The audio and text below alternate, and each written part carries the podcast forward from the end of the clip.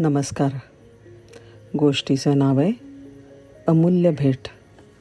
सहाव्या शतकामध्ये एक थोर सुफी संत महिला होऊन गेली. तिचं नाव रबिया. तिच्याबद्दल सर्वांच्या मनात अतिशय आदर आणि प्रेम होतं. दोन जुळी मुलं होती तिला. आता ती अठरा वर्षांची झाली होती. मुलं सुसंस्कारित मृदुभाषी देखणी आणि गावात सगळ्यांना प्रिय होती. एके दिवशी नेहमीप्रमाणे वडिलांना मदत करण्यासाठी मुलं शेतात गेली. आणि दुपारनंतर गाईसाठी गवताचा भारा डोक्यावर घेऊन घराकडे निघाली. खरे तर दिवस उन्हाळ्याचे होते पण अचानक जोराचा पाऊस सुरू झाला. आश्रयासाठी दोन्ही मुलं झाडाखाली थांबली आणि दुर्दैवाने त्याच झाडावर वीज पडली. तत्क्षणी मुलं मृत्युमुखी पडली. आजूबाजूच्या शेतकऱ्यांनी मुलांचे मृतदेह उचलून रबियाच्या घरी आणले.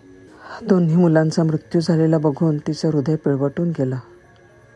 पण वरकरणी दुःख न दाखवता तिने जमलेल्या लोकांना हात जोडले आणि म्हणाली बंधूंनो तुम्ही या दोन्ही मुलांचे मृतदेह आतल्या खोलीत ठेवा आणि निघून जा. थोड्याच वेळात या मुलांचे वडील येतील. तेव्हा गोंधळ नको. माणसं परत गेली. आपल्या पोटातली कालवा कालव तशीच उरात धरून ठेवून नेहमीप्रमाणे तिने नवऱ्यासाठी स्वयंपाक केला.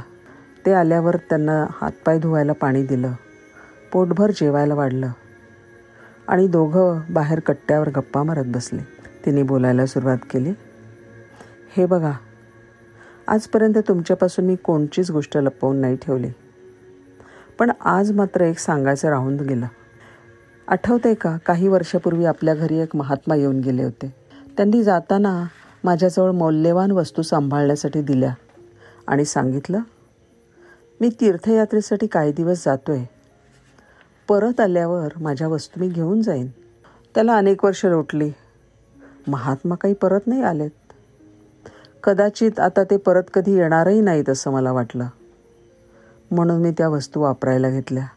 काही दिवसांनी मला असं वाटलं की नक्कीच येणार नाहीत.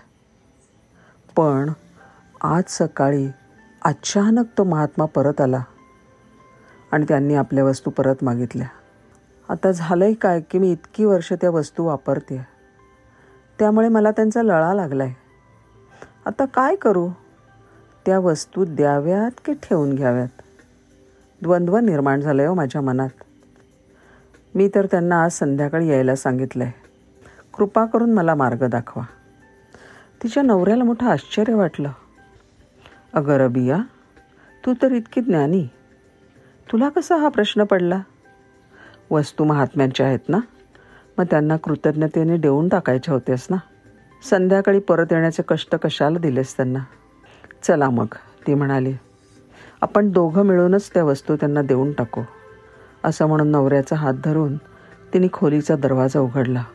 दोन्ही मुलांचे मृतदेह दाखवत ती म्हणाली बघा बरं अठरा वर्षापूर्वी आम्हाला भगवंतानी ह्या अमूल्य वस्तू भेट म्हणून दिल्या होत्या. आता भगवंत त्या परत मागतायत. आपण दोघं मिळून त्यांना परत करूया. खोलीतलं दृश्य बघून रबियाचा नवरा जागीच कोसळला. पण काही क्षणानंतर सावरून म्हणाला रबिया तू तर आई आहेस ग. एवढा मोठा आघात कसा सहन केलास? तेव्हा रबियाने फार मोठ्या आशयाची गोष्ट सांगितली. ती म्हणाली माझी परमेश्वरावर खूप श्रद्धा आहे. खूप विश्वास आहे. आणि ज्याची परमेश्वरावर दृढ श्रद्धा असते ना त्याला हालाहाल विष पचवणंसुद्धा कधी जड जात नाही. खरंच संत रबिया म्हणजे परमेश्वरावरच्या दृढ विश्वासाचं प्रतीकच होय. धन्यवाद.